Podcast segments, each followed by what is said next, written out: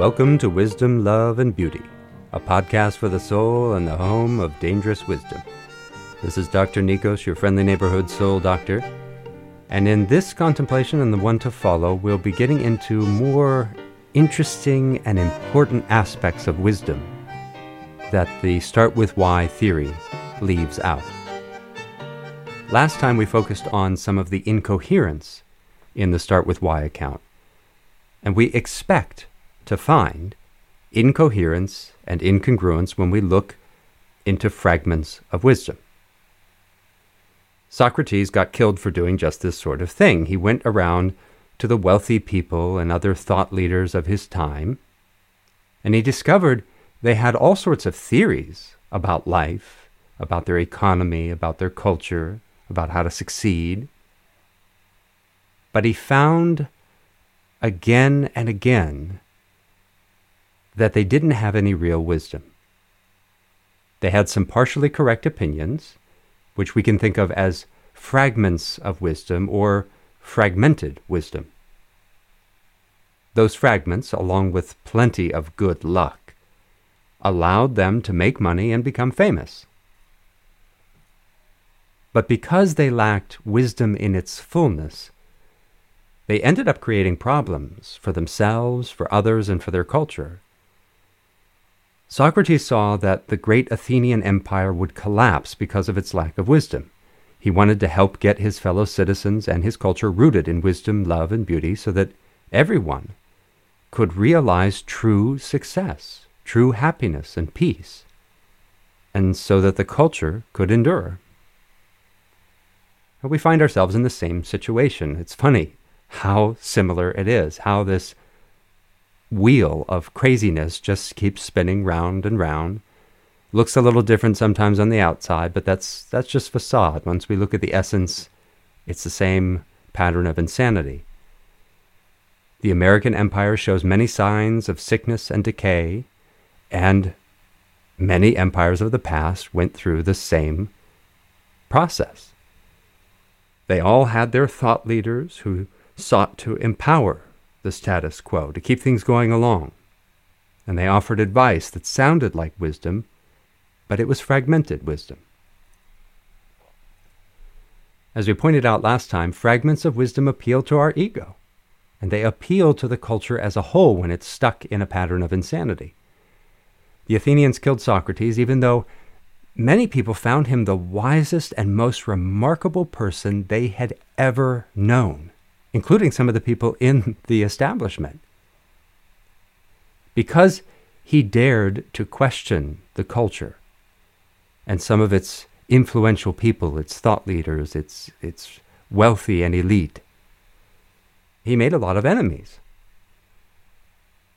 Because real wisdom is dangerous to structures of power both inside of us and outside of us. We've said this many times, but it just bears repeating.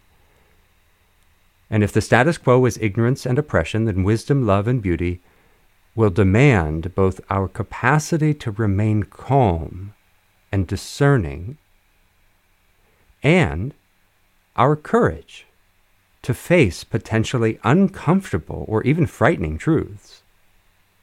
Wisdom, love, and beauty can make us uncomfortable when we're clinging to things that just don't work. In fact, if we're clinging at all. Now, last time we tried to see that if we have the wrong vision of what a human being is, our soul will never fly. If we have the wrong vision of what reality is, what the world is, we will create suffering for ourselves and others. The start with why or golden circle theory is an example of dangerous wisdom in the bad sense. It gives us the wrong vision and it ultimately makes us and our culture more incoherent.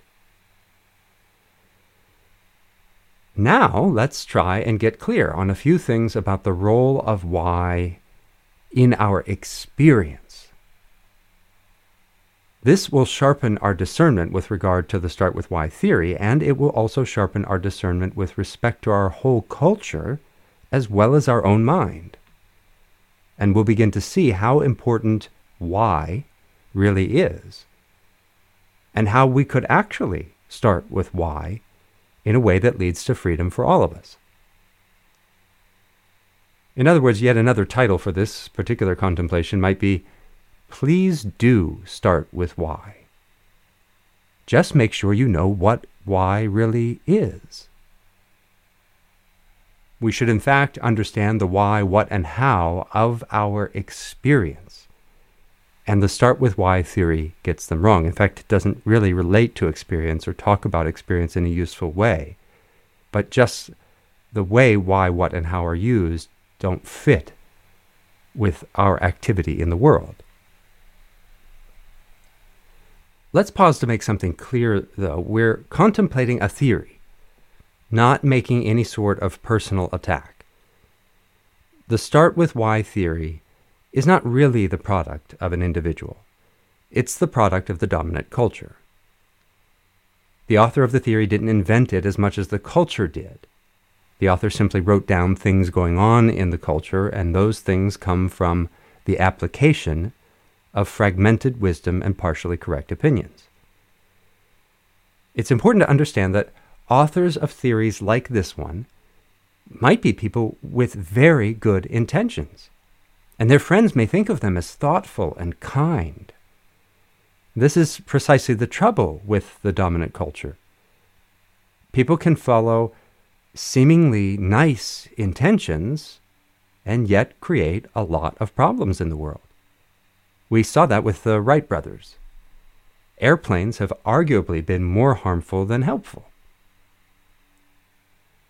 Now, worse yet, when we look with a great deal of care and discernment, we discover that perfectly nice people, perfectly intelligent and nice people, can empower and even enact evil, both in relation to systems and in their own activity.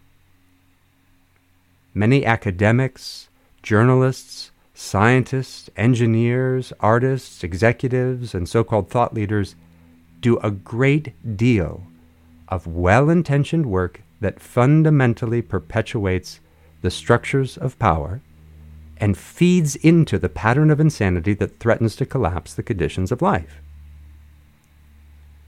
Now, we will focus on the start with why theory because of how it reflects and emerges out of this pattern of insanity.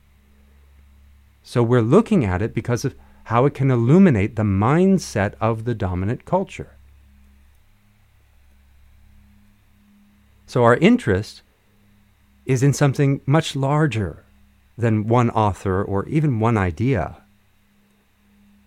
Ultimately, we want to enter into the fuller wisdom that these fragments incoherently reflect. Because that fuller wisdom could change everything. That fuller wisdom can give us what we most passionately seek and what we most urgently need right now. So let's go back to the why and begin to enter into its fullness, which is our own fullness. It's the fullness of our experience and our activity, the wholeness of our activity and the activity of the world, even the cosmos.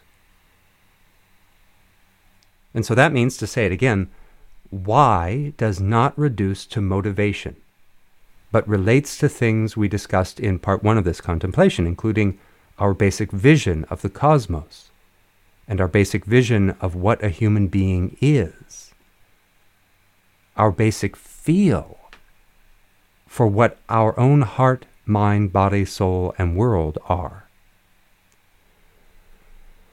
Why also has to do with our basic style of thinking. That's because our thinking goes all together with our motivations and our basic feel for life. And we have a particular style of thinking in the dominant culture.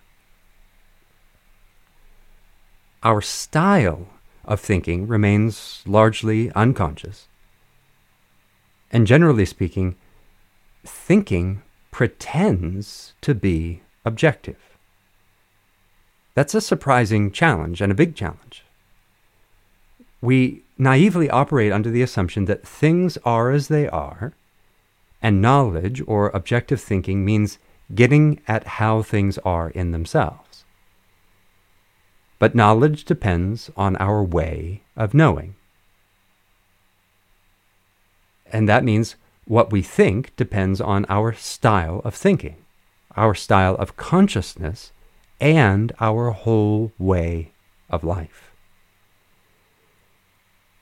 That makes our why much bigger and also much more subtle and profound than we are led to believe by the self help gurus, the mindset hackers, and so on. Our style of thinking also gets caught up in our language, which can either facilitate skillful living or seduce us into ways of living that don't accord very well with reality. It seems that the Indo European languages in general, and that includes English, have some deep problems there. Let's also note that the why of our experience is totally interwoven with the what and the how. Therefore, if we don't understand the what and the how of our experience, we really don't understand the why. We can talk all day about starting with why, but if we have mistaken the what and the how, we will only make more problems and create more suffering for ourselves and others. So we have referred to experience. That's because why, what, and how are the three dimensions of all our experience. We have nothing outside of experience. We don't start companies, we have the experience of starting a company. Everything is experience, and all our experience arises as a why, what, and how. There is always something we are doing, a way we do it, and a why. From the standpoint of the wisdom traditions, what we do comes down to ethics. That's one way to begin talking about it. So the what does not refer merely to mundane actions, but to our way of life, in part because our whole way of life gives the context and thus helps constitute the meaning of our everyday activities. And we sometimes talk about what we do for a living hmm? Like as if there's a job that we do that's just one thing. And then maybe the rest of our life is something else. But the wisdom traditions speak of a livelihood and a whole way of life, a path of life, and how to walk a good path. If what we do lacks ethical rootedness, then it inevitably brings harm to our own soul as well as to the soul of the world and the community of life. The what of our activity does not reduce to something like making computers. If someone asks what most computer companies do, we have to give an answer that encompasses all the ethical consequences of their activity. So, what a computer company does involves extracting raw materials from the earth in ways that contribute to ecological degradation and typically contributes to violence, injustice, and inequality in places all over the world. What a computer company does also involves seeking cheap labor, usually with various kinds of exploitation. At bottom, what a computer company does is intimately tied up with its why. What a computer company does is to try and maximize profits and increase inequality. Those two things go together. It might seem shocking, but let's try to see things how they are. If a corporation sought to maximize equality of wealth and well being, it would have to give up some of its own wealth. And it will do no such thing if it can otherwise prevent it. On the contrary, a corporation seeks to maximize its own wealth, so it naturally seeks to pay its workers as little as possible, to manipulate tax laws, to seek out tax havens, and to find exploitable labor and resources anywhere in the world. In short, what a corporation does inherently involves creating inequality and injustice in societies and in the community of life as a whole. Sadly, this happens even in the case of small businesses that have close ties to local communities and very good intentions, because those businesses operate in the larger context, and so they get co opted, they get forced to participate in a pattern of insanity which they might otherwise want to dispel and be free from, and which they may not even be able to see very clearly. That's partly because what we are doing is often more subtle than we at first realize, even in mundane activities. If someone were to call you while you were driving to the market, they might ask, What are you doing? And you might say, Driving to the market. Then they might say, Ah, but you're also talking to me. And you might say, Yeah, that's cute, but I'm driving to the market. However, we know that talking on a cell phone can make our driving as bad as if we had a few drinks. Scientifically validated finding. If we're talking on the phone and also driving, that's really two things, two activities that we have to keep up with. And that's not the end of it. If the person said to you, okay, but what were you doing before I called you? You might say, well, I was driving. I've been in the car for the past 10 minutes. However, if you were more honest and reflective, you might say, well, I was playing movies in my mind and talking to myself. I was playing this scene in my mind that happened last week, and I was telling myself how stupid I was.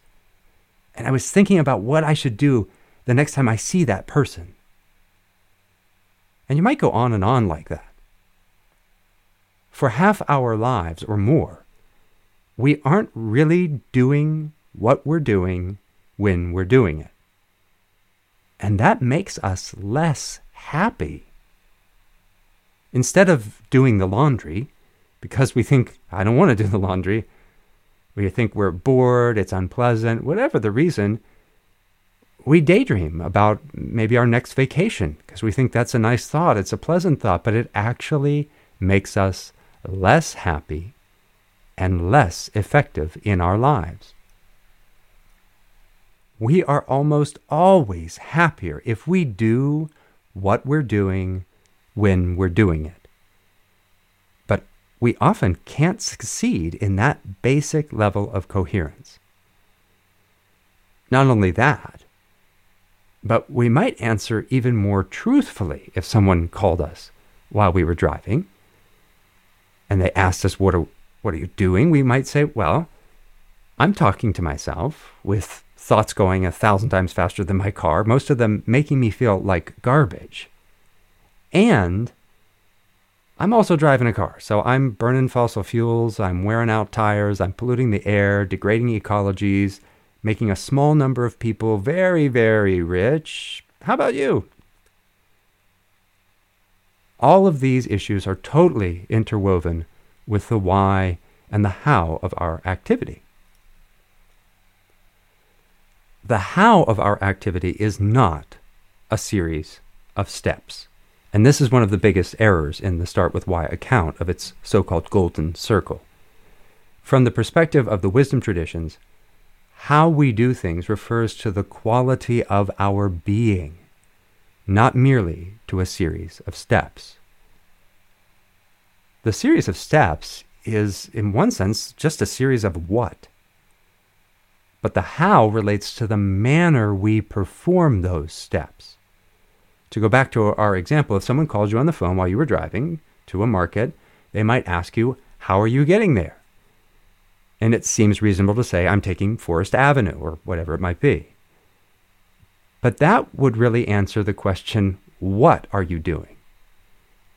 In other words, if someone asked you, What are you doing? a specific answer would be, I am driving on Forest Avenue. If a philosopher called you and asked, What are you doing? and you said, I'm driving to the market, and if they then asked, how are you getting there? Well, if you understood their question philosophically or spiritually, you might reply, How am I getting there? Well, I'm distracted. I'm tense. I'm glad you called because my mind is all over the place. That's the how. It's how you're presencing yourself, the quality of your mind, heart, body, and world. The how of our being in general goes in one of two directions. Ultimately speaking, it either tends toward awareness or mindlessness or being asleep in our lives in some way. On a more relative way of talking, we could say that we either tend toward distraction, instability, reactivity, muddiness, anger, clinging, confusion, spaciness, boredom, habit, and so on, or we tend toward stability, peace, clarity, joy, spaciousness, spontaneity, inspiration, and other lovely qualities, some of them considered immeasurable in their goodness.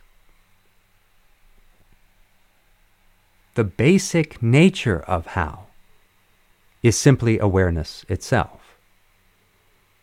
Nevertheless, we can speak of the relative quality of awareness, and it may tend in the direction of positivity. And this awareness and positivity, in turn, make our activity much more effortless, graceful, skillful, and effective. On the other hand, when the how of our being tends toward a lack of awareness, when it tends toward fear, craving, confusion, aggression, and so on, we tend to make bad decisions. And, importantly, we tend to abandon any of our most precious, intrinsic, self transcending values. Values like love, kindness, wisdom, honor, and so on. Instead, when the how of our being gets going in a bad way, we tend to revert to extrinsic self enhancing values like money, fame, and material goods. This is a scientifically validated tendency in our behavior, but the wisdom traditions have long taught us about it. In other words, we can't speak wisely about starting with why if we don't understand the how of our experience. The start with why theory leaves this out entirely, and yet it's essential. The why of our experience goes completely together with the how and also the what.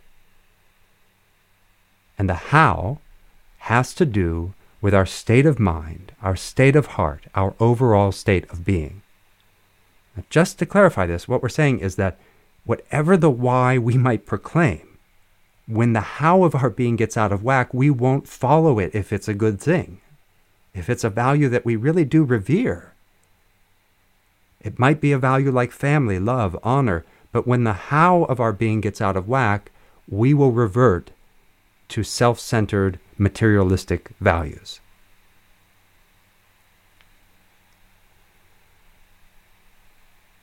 Therefore, the wisdom traditions teach us how to arrive at a state of beauty, a state of grace, a state of wonder, a state of compassion, peace, and joy, a state of clarity and coherence.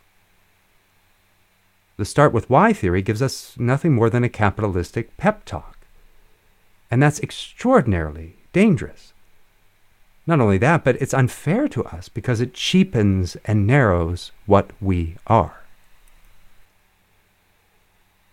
And let's think about what all of this means when we consider how to accurately describe the way corporations behave the way we see them behave in practice.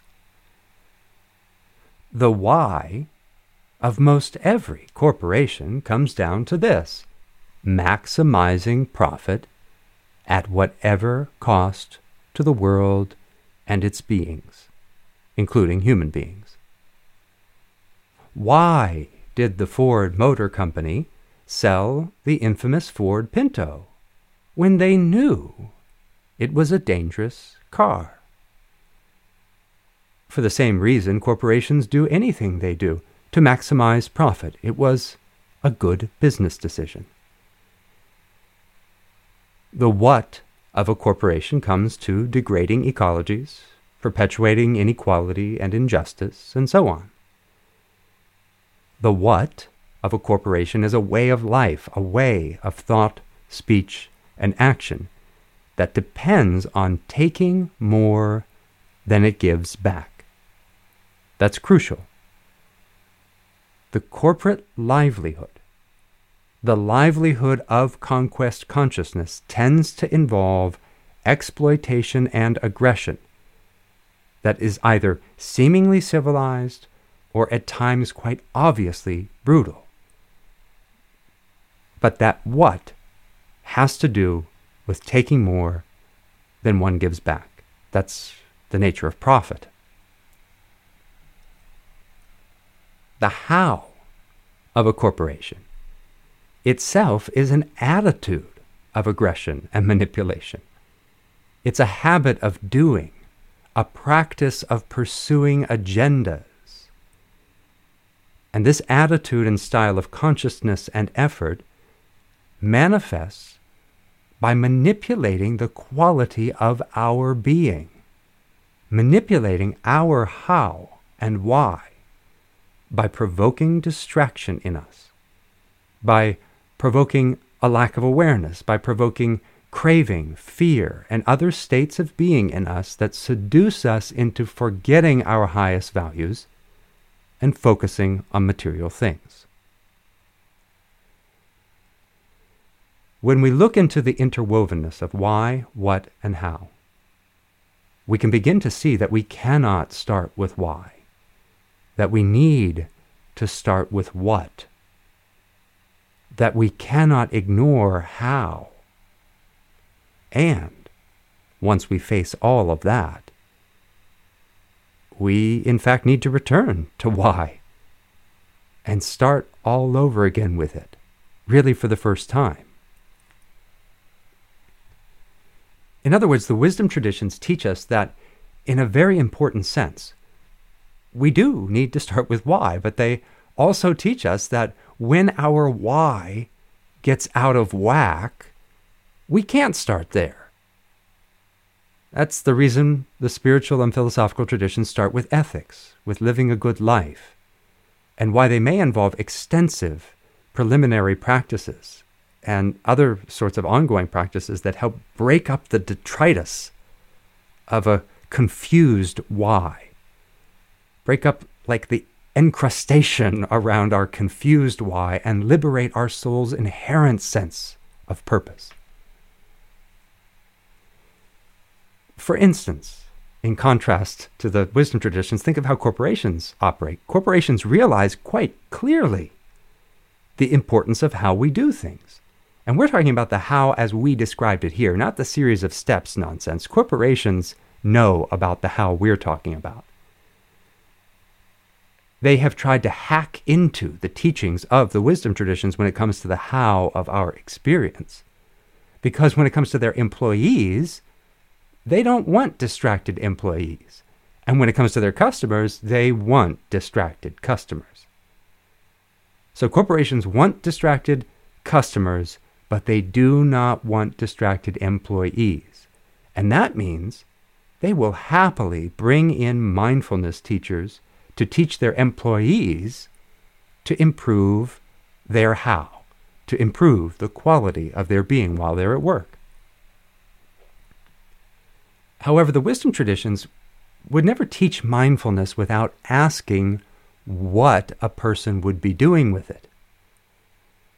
If a person's job involves degrading ecologies or creating inequality and injustice, then we don't want to make them better at it. The wisdom traditions also wouldn't teach us too much about, say, mindfulness without a basic cosmogram, That's a vision of the cosmos and a basic feel for our nature, our fullest potential in the larger meaning of life. They wouldn't expect us to simply accept our nature, potential, and purpose on blind faith, but they would want us to have a basic orientation. That's all part of the why. And again, we have this need to break up the detritus in our why and to get in touch with our deeper capacity to relate skillfully with this aspect of all our experience. It's an aspect of everything we experience. Now, with respect to giving our why a kind of clearing out and rejuvenation, the wisdom traditions recognize that one of the problems in our life in general is that we lack coherence in our why. We can see this in three major ways. First of all, we see our incoherence when we investigate the interwovenness of the why, what, and how of experience. That's what we were just talking about. When our mind becomes distracted, fearful, agitated, anxious, confused, and so on, we lose intimacy with our why. We lose intimacy with the things we truly revere in our heart.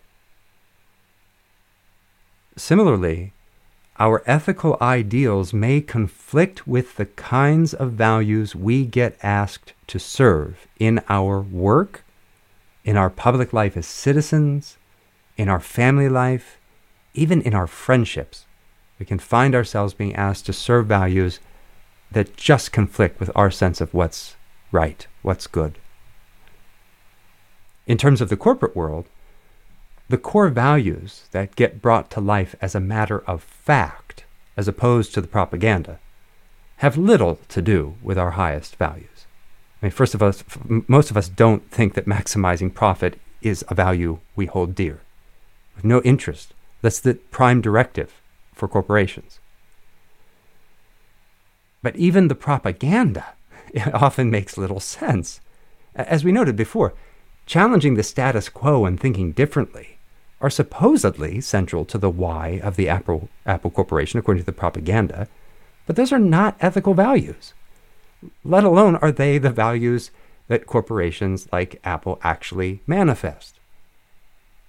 So we're confused on two levels. It's crazy making. The second place we find incoherence in our why is in the fragmentation and incongruence of our cosmogram.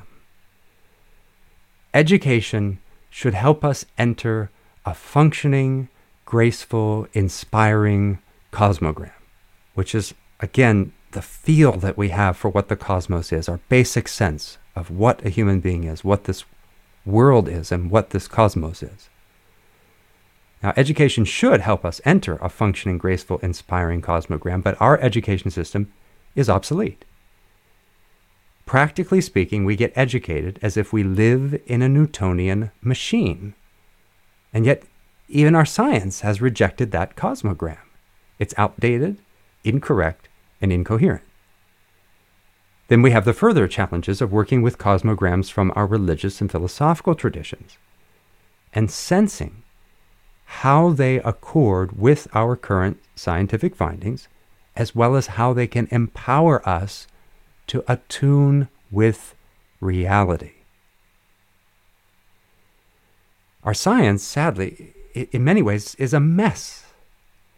And its fragmentation, as well as the fragmentation of our religious and philosophical views, leaves us without a mutually empowering mutually nourishing, and mutually liberating view of ourselves and our world. So we're left without those because of the state of philosophy in our culture, the state of religion, and the state of science. And that means our why has become incoherent. Just to clarify, a cosmogram is not merely a picture of a universe.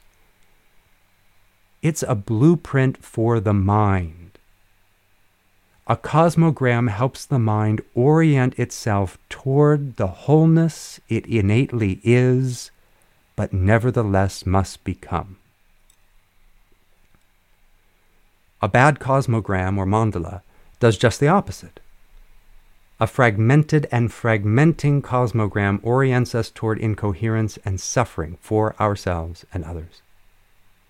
This is why the Newtonian image and the capitalistic cosmogram became so destructive. They orient us toward becoming a machine, treating life and our world as profane. So much so that we developed computational theories of mind while degrading ecologies to the point of threatening all life on Earth the capitalistic cosmogram, the economic mandalas of the dominant culture, give us a bad blueprint for the mind. They orient us in unskillful ways, and our activity becomes out of attunement with reality itself, and thus out of alignment with our own nature. They, they make us incoherent with ourselves. A skillful and realistic cosmogram or mandala gives us a skillful and realistic why for all our activity. And, crucially, such a cosmogram awakens our sleeping imagination, empowering our creativity to heal the world and to cultivate the whole of life onward. We may think of ourselves as imaginative or creative, and we may think of certain corporations and their workers that way. But from a spiritual or philosophical perspective, our imaginative and creative capacities remain limited, severely limited by the dominant culture.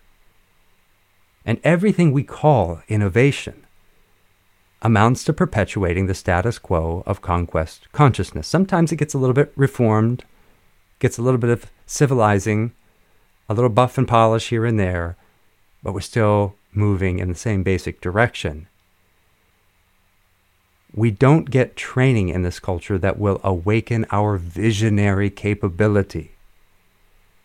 We long to live visionary lives and to be guided by a fully awakened imagination and a fully empowered creativity that can help and even heal the world the dominant culture, as a matter of practice, does not offer that kind of why. It's not to say we can't find it. It's not to say people don't move, try to move toward it. It's that it's not the practice of the culture. You have to go against the culture in order to arrive at that sort of vision, imagination, and creativity. Now, we mentioned that we could find at least three forms of incoherence in addition to the two we just discussed, the incoherence that's the interwovenness itself and the incoherence in the cosmogram, we can also discover incoherence in the nature of our intentions. So those are the three. We find incoherence in just from the interwovenness, incoherence just from the cosmogram, the bad blueprint for the mind that our culture gives us, the bad sense of vision, and then finally in our very intentions every time we go to act. Now, that third one, I mean, all of them ultimately relate to the interwovenness of things because interwovenness is by definition everywhere. Our intentions are interwoven with the other things we've discussed. And they're inherently interwoven with the what and how of our experience, even though our intentions, we could say, like relatively speaking, have more to do with why we do things. We say, Why did you do that? And we think about what our intentions were. As far as the incoherence of our intentions. We could consider a fact that I, I often discuss, I probably discussed this in other episodes as well. There's no, no end to the usefulness in thinking about this. That almost no one wakes up in the morning thinking they want to suffer, thinking that they want to degrade ecologies, that they want to make a small number of people extremely wealthy, that they want to perpetuate injustice and so on, but that's what we do.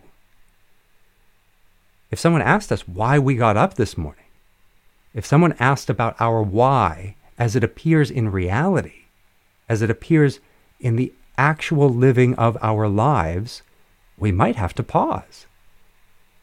We may have thought that we got out of bed with one set of answers to the question of why, But then we look around and we see the state of the world. We see the injustice, the inequality, ecological degradation, extinctions, the personal and interpersonal suffering that we somehow contributed to, that we somehow helped make possible because we're doing this with such consistency. And we, when we look at the consistency of the results, that injustice is perpetuated. Inequality has increased. Ecological degradation continues to increase.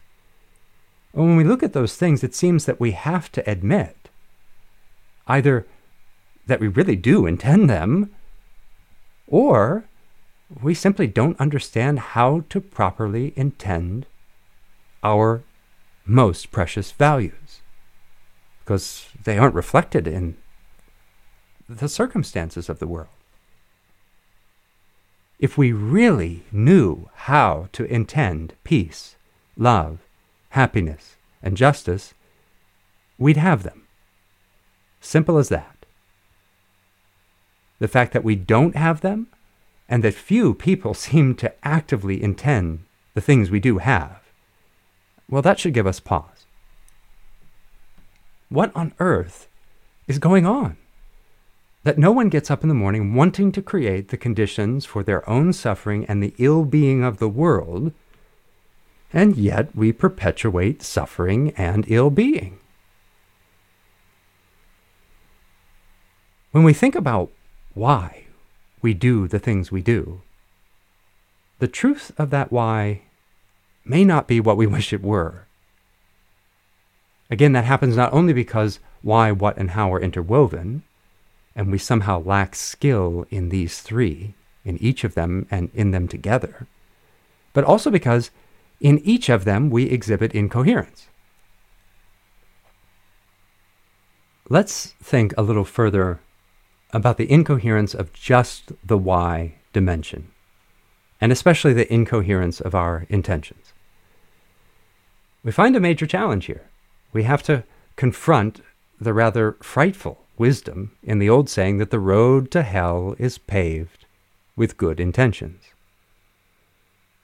We do need good intentions, and the issue seems in part that we need to recover our capacity to intend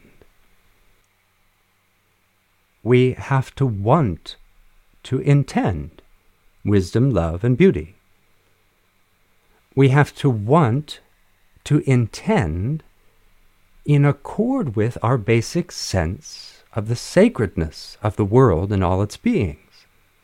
But we don't seem to know how to do that. Why? Sometimes we have incoherence in relation to our daily life. For instance, we may want to do a very good job at some task, really want to. Someone asked us, we would say, I want to do a good job. And at the same time, we want to hurry, or we find it meaningless or demeaning in some way, or we resent the boss or whoever it was who gave us that task. And there we have it immediately incoherence. We want to care about the task and we don't care about the task. We want it to turn out well and we kind of don't want it to turn out well. We may want to feel healthy, and yet it might be that we can't seem to remember to take the medicine the doctor gave us, for instance. A doctor might, either before or after heart surgery, tell a patient that they face serious risks and that they can significantly extend their life and avoid further surgery or a premature death if they'll just take one pill a day. And many patients can't do this simple thing. They seemingly forget again and again. What explains this? Often, a conflicting intention, held unconsciously or partially conscious but repressed. For instance, the person may, with careful inquiry, realize that something in them feels that if they take the medication, it means they're old, sick, or something like that. Now, this reveals that karma can overtake our highest values. Spiritually speaking, we wouldn't say that one of our highest values is to appear young and healthy. But psychologically, our anxiety, fear, and confusion can create a value that we enact even if we wouldn't want to admit that value as important to us. We functionally behave as if we value appearing young more than we value our own life, or value being there for our family, or anything else that we might want to say is a real value we hold. A duality thus appears in our lives between our values as we would reflectively embrace them and our values as they appear in our behavior, the things we actually allow to drive us. Some of this happens unconsciously, some of it happens with some degree of awareness. We may be aware that we feel scared of aging, or we feel embarrassed at the thought that others would see us as frail or sick. And at the same time, we wouldn't want to embrace values based on fear. And we may tell ourselves that we really do want to remember to take the medication. We really do want to lose the weight. We really do want to succeed at work, make partner, get the next promotion, whatever it might be. Consciously, we, we may insist and we may profess that we want to take care of our children. We want to be good citizens. We want to be good people. But we may have conflicting intentions that remain quite unconscious, or they might be conscious but not fully awake in their implications. And our culture seduces us into values that can sound rather silly on reflection. Why would we ever place confidence or fun among the very highest of our values? Some people would, and I've seen it happen, some people would, in a certain context, choose fun or confidence over a list of values that includes things like wisdom and love. They might choose that as their number one value. Why would we choose fun without wanting the wisdom to know how to have fun? Why would we choose fun over true joy and a sense of the sacredness of life? This is not to belittle anyone, but rather together to critique our context. Concepts like fun, freedom, confidence, and more have particular meanings in contexts dominated by conquest consciousness. When we feel that life is a drag, when we find ourselves engaged in meaningless work, when we feel the threat of ecological collapse and we feel powerless, as well as experiencing a profound grief and anxiety about the whole situation. We just want to have fun. We want to feel free. We want to escape from all our burdens and feel confident in ourselves.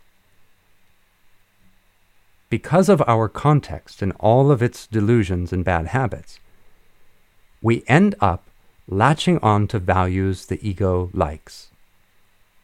And we end up ignoring the soul. This is not to say we all have to be the same somehow, quite the contrary. We all have to be uniquely what we are. And at the same time, we share a common ground.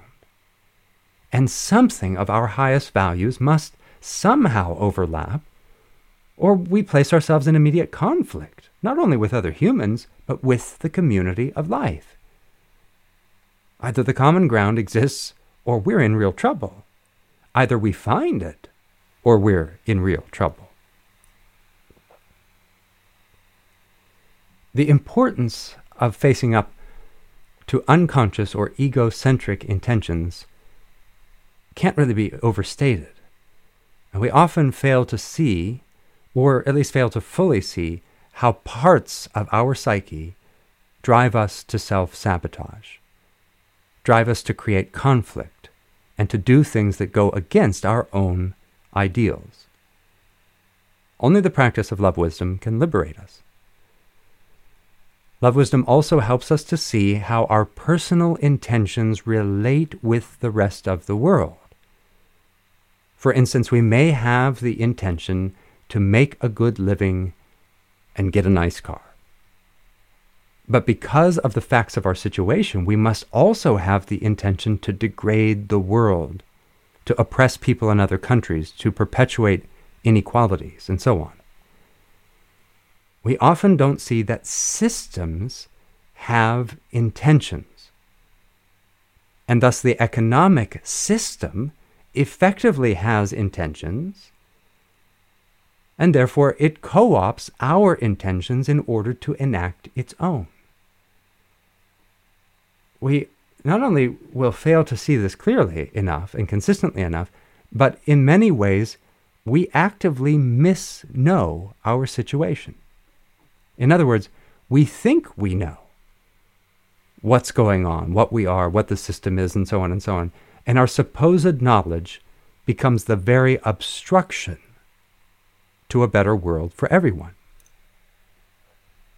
This misknowing, this active misknowing of our situation, relates to the misknowing of mind including a biased and dogmatic attempt to localize mind inside our skulls, and the attempt to atomize the world, seeing only separate individuals who pursue their own conscious purposes.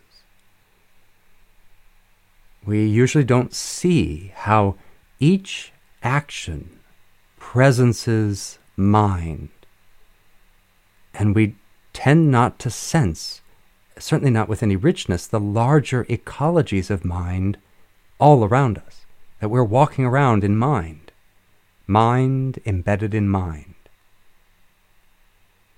So we can end up functionally living out of attunement with the world. As strange as that should sound to us, that we could live out of attunement with reality.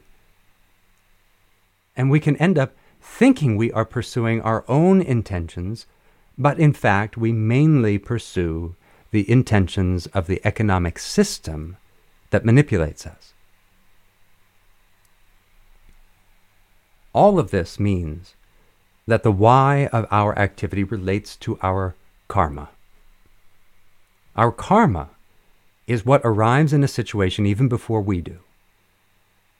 We start off in a seemingly innocent conversation with someone, and we end up in an argument or we end up putting our foot in our mouth or somehow limiting a situation that could have been much more enriching for us and for others. If someone asked us why we did that, we might say, I don't really know. That's the most honest answer for a lot of us. We might admit that we got triggered, and that we have a habit of behaving just the way we did in a given situation. But we can't really see our karma, or else we could drop it. We're not really seeing the nature of our mind, or else we would function with greater skill. For much of what we do, the most honest answer to why we do it is I don't know. We can certainly tell a good story and spin all sorts of propaganda as well onto activities in retrospect. But that's all intellectual projection.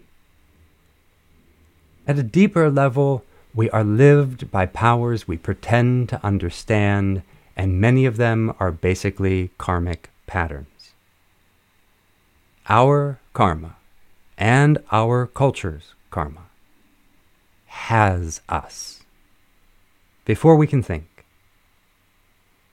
And karma is a major why. It constitutes the why for most things we do. So when someone tells us to start with why, and they don't tell us how to confront and transform our karma and our culture's karma, woe, the karma of conquest consciousness, woe, the karma on Turtle Island when someone tells us to start with why and does not teach us that we need to confront, let alone teach us how to confront and transform all that karma, they have left us with confusion. They have left us poised to perpetuate a pattern of insanity and to keep karmic wounds wide open, festering. We cannot start with why because the whys of our karma, our unconscious, and our culture have already started with us. They have already shaped our thought and our activity.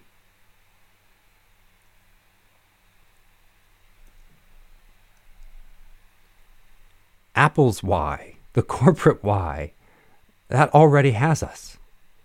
Not the fake one, not the propaganda one, but the real one. Maximize profit, degrade ecologies, expand inequality.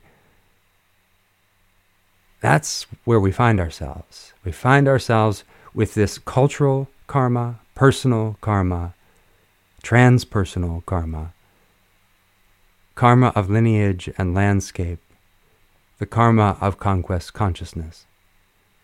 And we're going to have to face it.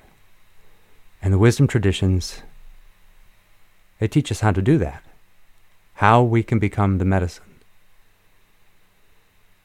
So, the why of our action, we could say, relates most directly to the presence or lack of wisdom, love, and beauty in our lives. That's what we have to somehow find a way to start with. The interwovenness of these things carries tremendous significance. And if you have followed along this far, we now come to what might be the most essential and vitalizing aspect of all these contemplations. This kind of love wisdom demands our most dedicated care and attention. So take time to relax and reflect, because we'll pick up this thread of contemplation in our next episode. In some ways, it's the most important thing we could contemplate together, so I invite you to join in. It's the heart of what we've built up to so far. But let's not miss the profundity of what we've already considered. If we look with care at our activity in the world, we begin to wonder if we really honestly know how to intend and most especially if we know how to intend wise action, loving and compassionate action, and also graceful, beautiful, and creative action, without creating all sorts of negative side effects. It's all well and good to write beautiful music, but if we live a lifestyle of addiction, aggression, consumption, reactivity, we simply put more suffering and confusion into the world. And we can do better than that. When someone tells us to start with why, we owe it to ourselves, to everyone we love, and to the world, to ask ourselves, with what mind shall I do this? What is the mind I will use to start with why? Our mind, our heart, our body, and our world are the instruments we will employ to formulate this why and act upon it. But we don't know our mind well enough to pursue our intentions without degrading the world and carrying on with a lot of suffering in ourselves and perpetuating it in others. In a profound sense, we don't know how to start with a why that can heal our karma. Again, not just personal karma, but the cultural karma, the karma of our ancestors as it appears right now in the landscapes and in the very bodies of the human and non human beings who live here with us and make our lives possible. We need to arrive at a deeper understanding of what it means to start with why, and in fact, what it means to act more holistically, so that we start with the why, what, and how all together. In the meantime, Observe, if you can, the ways your intentions and the intentions of the culture seem incoherent. The ways in which unconscious intentions seem to direct our activity. The ways in which we maintain a gap between the values we claim to hold dear on the one hand and the values we seem to manifest in practice on the other.